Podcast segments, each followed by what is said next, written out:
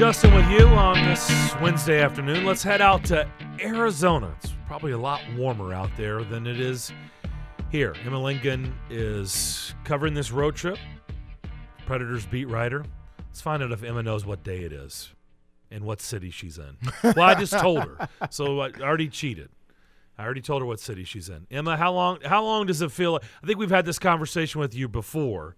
Uh, how big was the suitcase? When you're on a road trip this long, do you have to, you know, do laundry? Like, how does that work packing wise?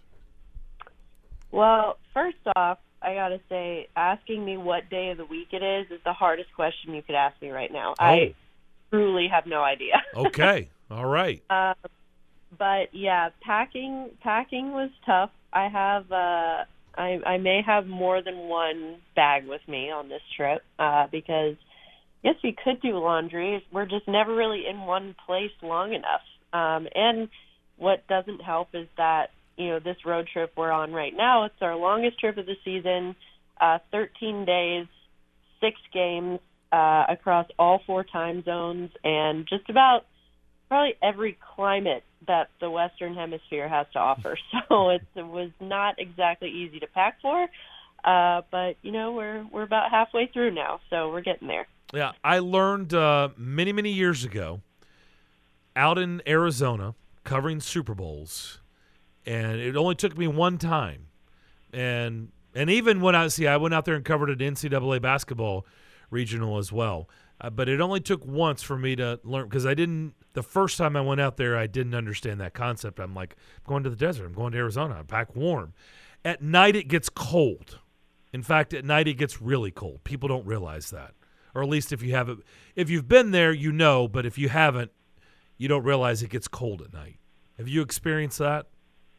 Yeah we so we just got to arizona yesterday afternoon uh and it was a little chilly last night. I think you know it's just such a bizarre like weird mix of places we've been. I mean it's crazy to think we started this trip in south florida and then we went from there to chicago and vancouver. Jeez. um, I have realized that all that packing I did, I packed like we were going to be in Vancouver for the entire trip. I don't know what I was thinking, um, but it does get chilly here at night, but it's kind of toasty during the day. So may have to go do uh, do a little shopping so I can be dressed appropriately for the rest of this trip. There you go. So let's start with the game tomorrow night against the Coyotes. You were just there, so yeah, you can watch it on television um, and see you know how the the arena is laid out. But obviously, this is a different configuration than anywhere else you will find in the league. What was that experience like playing in a venue that size or lack of? Honestly, I thought it was pretty cool. I mean, I I won't lie to you. Did it feel like I was at an NHL game? Not really, um, but it was still a cool experience. I mean, it's a really nice facility. It's a brand new arena. Um, for me, since I watch the games from the press box, the press box at Mullett Arena is essentially the last row of seats. So, I mean, my vantage, like the vantage point is great. I have a great sight lines. You know, I can actually see what's going on and hear what's going on. Um, especially last time we were here, we had come straight from San Jose, which might be the worst press box in the league when you're up super high and there's like beams blocking your view and everything. So, um, you know, it's great from from that perspective. Um, I did have to be a little careful, you know, not to open my laptop too far so I didn't hit the heads of the people in front of me. But oh um, wow, it was it's still pretty cool. You know, you're right there in the middle of everything, so it's it's a cool atmosphere. I like it. Mullett Arena, huh? yeah. Mullett yeah, Arena. Very, Mercy it's a very interesting setup. Uh, obviously, it's on the campus of Arizona State University. Um, I did recently learn that uh, the Coyotes do not have any weekend home games uh, because the university uses it on the weekends for their hockey team.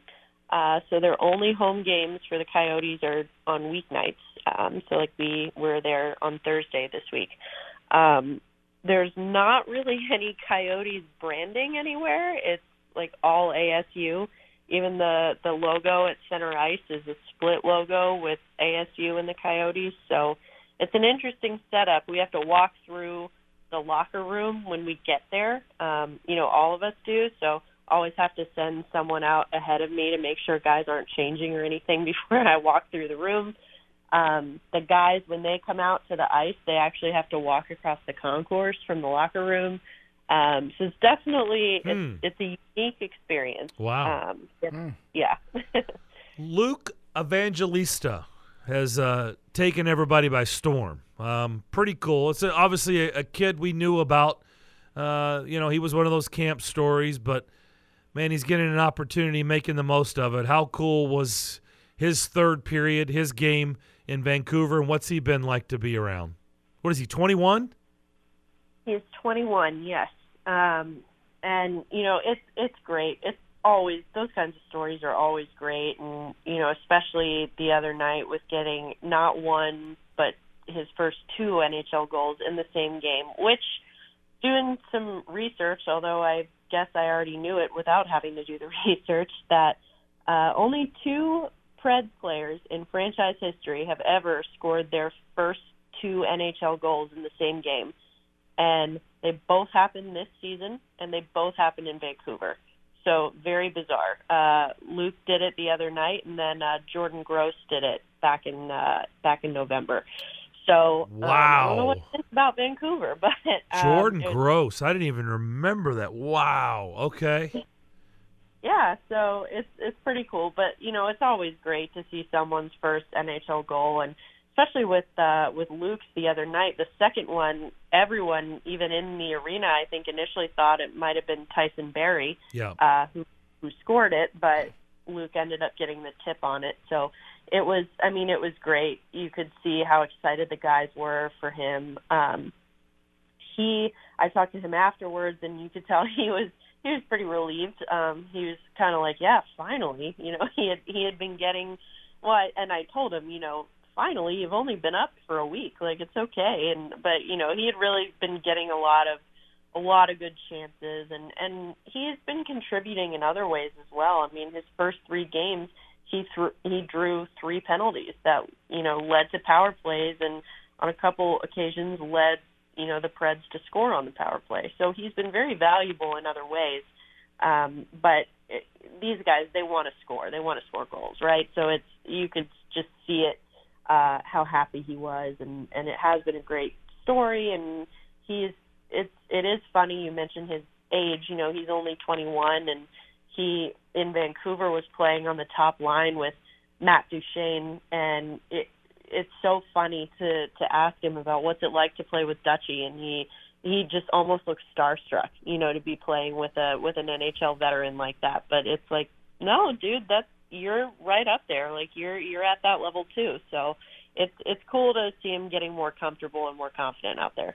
Yeah, it's the reality that he grew up watching him. That's the reality when you ask that question. like, yeah, I was a kid watching him play, and now I'm playing with him. That's that's the part that probably for a lot of the young guys is it's hard for them to comprehend that. Uh, but yeah, he's it's it's been a really cool story. You brought up Tyson Barrie. That's been another really cool story. Not not not that he's the you know a young lad. He's a, a veteran in the league, but man, his presence has been felt early on too. Yeah, definitely. It's it's interesting to see. You know, he's more of a an offensive minded defenseman, so he's kind of a lot like Roman Josi in that regard. And I think, you know, obviously with the changes to the to the D core uh, after the trade deadline, that meant splitting up Josi and McDonagh, who had been playing on that top pair together, which you know is hard. But it, but it is you know this way, the way they're setting it up now, you still have Barrie playing with McDonagh on the second pair, so you still have that defensive defenseman paired with an offensive defenseman, and you know it's it's obviously been working out really well, like you said, and and he's just he's a really good guy, good energy to have around the room, and and he's fitting right in too. Um, so you know he's he's definitely been a good addition. Emma, so what's it been like as the um, change of the guard is taking place over there at 501 Broadway. Um, is it still feel like the same place it did a few weeks ago before the announcement of David Poile stepping down, or is there a new energy there in, in the building? Well, I don't really know because I haven't been there, but um, it's, uh, we've been on the road for so long. But uh, yeah, you know, I think it's there is a new a new energy. Um, not that there wasn't energy before, but I mean, you can sense that there is change, but it's a change that people feel positively about, and everyone, you know, it's a kind of a nice continuity. It's changed, but it's not something completely new. You know, Barry Trotz has obviously was the first, the longest tenured, winningest coach in Preds history, and now he's back in this management role. So it's like, yes, it's a, a new beginning, but at the same time, it's it's going back uh, to something that's familiar. Uh, so I think, you know, it's definitely different, but I think because of that continuity, like I said, it's going to be a smooth transition. So it hasn't hasn't felt like a huge shakeup or anything. Is is Barry on the trip? Barry is on the trip. He well, he met us in Chicago. Uh, he didn't come to Florida uh, because that was still trade deadline. Uh, so he was back with David in Nashville, uh, wheeling and dealing up until the trade deadline. But he met us in Chicago. He was with us in Vancouver. He stayed in Vancouver uh, to do. Uh, he met our assistant GM Jeff Kealty uh, to do some scouting with him, uh, some amateur scouting, and then he will be meeting us here in Arizona. I believe he gets here tomorrow, and then he'll finish out the trip. Has the team loosened up? You think? as a result of the change. It's almost like we've been holding our breath, Emma, for something to happen with with the team. And now something has happened. There's no more questions about what about this and what about that. All that's been resolved now. So can the focus just strictly be on be on hockey and are we seeing some of that? Yeah, I think we are, and you know, obviously, it's it's a big sigh of relief. Uh, I mean, even for me, I mean, I knew I I wasn't getting traded anywhere at the deadline, but still, you're kind of on edge all the time. You don't know, you know, this is your, yeah, they're like your coworkers, but it's like your family. You're with them all the time, and you know, the next day, one of them might be gone, and it's, you know, it was a lot of turnover really quickly, and everyone was just really kind of on edge for that week leading up to the deadline. And so I think you kind of felt the the you know collective exhale after that. Um but then I think so that there's that part in knowing that the deadline is over. There's the part that you know we signed two roster players to one year extensions that you know takes some more uncertainty out of it. And then you've got these new guys these younger guys who are coming up from Milwaukee and they really are playing with a new kind of energy. And I think they've really sort of lit a fire under this team because, you know, they're playing, they're hungry, they're eager, they are playing to earn their keep and they want to prove themselves and prove that they belong in the NHL and I think that's giving a new energy to this team, even to, you know, the veterans, the older guys who are definitely feeding off that energy. So, what is the biggest thing that you have noticed about Coach Trotz or now GM Trotz um, that you really didn't know before because maybe you weren't up and close and personal with them uh, as as much as you're going to be now? What, what is the thing that's jumped out at you uh, in these first few days? Um, I don't know. I've just enjoyed actually getting to know him. I mean, even as a hockey fan my whole life, obviously I know who he is. I had never met him before last week, so just kind of getting to know him on that personal level. Um, some some of us were joking there should be a you know maybe a a drinking game or something whenever we're at these road games and Barry's with us to see how many people come out of the press box and go up to shake Barry's hand and say, "Well, you just couldn't stay away, could you?" And you know that's that's kind of the theme. Um, but he's it, it's funny to kind of get a, get to know him on a real level. You know, a lot of these. This is my first season so sometimes when I'm in a new building, I don't know where to go, trying to find the press box or, or wherever I'm trying to go. And he's doing the same thing because he's only ever been there as a coach. And he's like, Yeah, I've never watched the game from the press box before. I don't know where to go. So um, it's, it's very real, you know, to get to know him in that way. And uh, so, in a way, we're kind of just all finding our way together. But um, it's been it's been good to have him around, and you know, he's been taking the time to to meet and talk with everyone, and and he really is definitely taking it seriously and and wants to be, you know, part of the team and understand how we work. So it's it's been nice to have him. You have this very cool picture on your Twitter account of uh, of Cal Foote and his father, the assistant coach for for the Canucks, um, which which is just um, a, a really awesome moment to have when your when your father can watch you kind of do your thing. And I know dads have been a big part of the year with the dads trips and all of that, and being able to get out there on, on the road here. And as we start to wind down with the season, uh, what have you what have you noticed? What's been the takeaway from from watching that interaction? From Cal and his dad specifically, or just in, in general? In general. Oh yeah, I mean it's it's been nice. It was nice, like you said. Uh, we had the dad's trip back in Tampa uh, back in December. Um, so even for me, getting to meet some of the dads there, and you know, this is sort of a a bittersweet thing. But for instance, when we traded Tanner Jeannot a couple weeks ago, um, one of the thoughts I had was, oh, I'm I'm gonna obviously I'm gonna miss Tanner. I'm gonna miss his dad. His dad was great. He came all the time. He came to games and he and I talked a lot at the dad's trip, and so it's a very you know these guys are very close with their families and you know it kind of it resonates and you can see that in the way that they're very it's a very tight knit group a tight knit team and you know I said it before but we and we talk about it a lot that you know it really is a family here. We see each other a lot more than we see our own families uh especially during the season. So um you know it is it is cool to see that and to just to see how much of the the sacrifice has been made, you know, from fathers and mothers, you know, and siblings and whoever. I mean,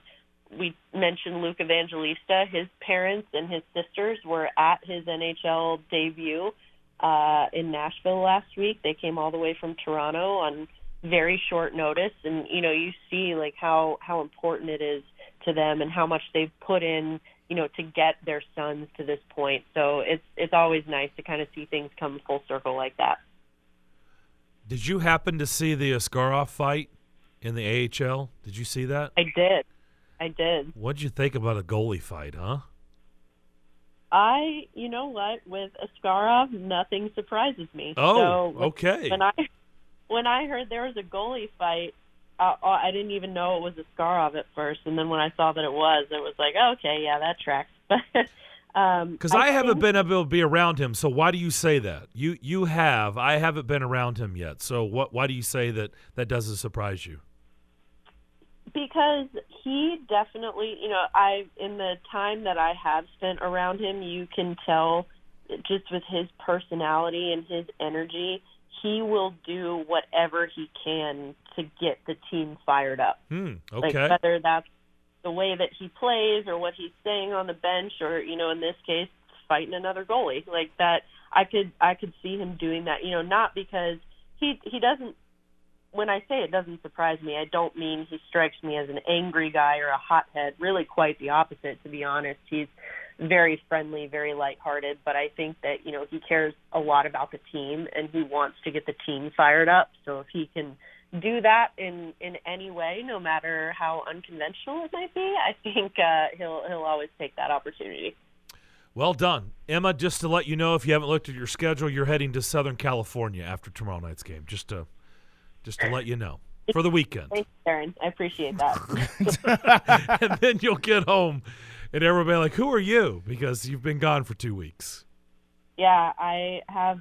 Uh, one of my neighbors is watching my dog for me right now. Oh my! Still, still text me and say, "Oh, she misses you," and I'm like, "Well, that's very nice, but I'm sure she's forgotten about me by now. We've been gone." So. You guys can reunite very soon. Uh, Emma, thanks for doing this. Uh, look, more opportunities for this. This is the, th- you know, it's cool to talk about all these new faces and everything, but what's getting lost in the shuffle is that this team has got the ability here, as long as they can keep stringing together points and wins, and the schedule, and I know the schedule is going to get a little bit beefier, but I mean, LA is going to be tough, but Anaheim is winnable, Arizona is winnable. I mean, there's a lot more points. This can be a very successful road trip by the time you get back home. Could be, yeah. We're we're looking for a you know a six game road point streak. We're four zero and one in yeah. our last five on the road. So definitely, like you said, lots of opportunity here, and and like you said, we have the young guys, but we also have the veterans. It's a really good good group, good combination, and you know everyone's everyone's hungry to to get some more wins out of this trip. All right, we'll have fun the rest of the way, and we'll see you when you get back to to Nashville. Thanks for doing this. All right, thank you. Emma Lingan uh, covering the team on the longest road trip of the season tomorrow night in Arizona to take on the Coyotes at Mullett Arena.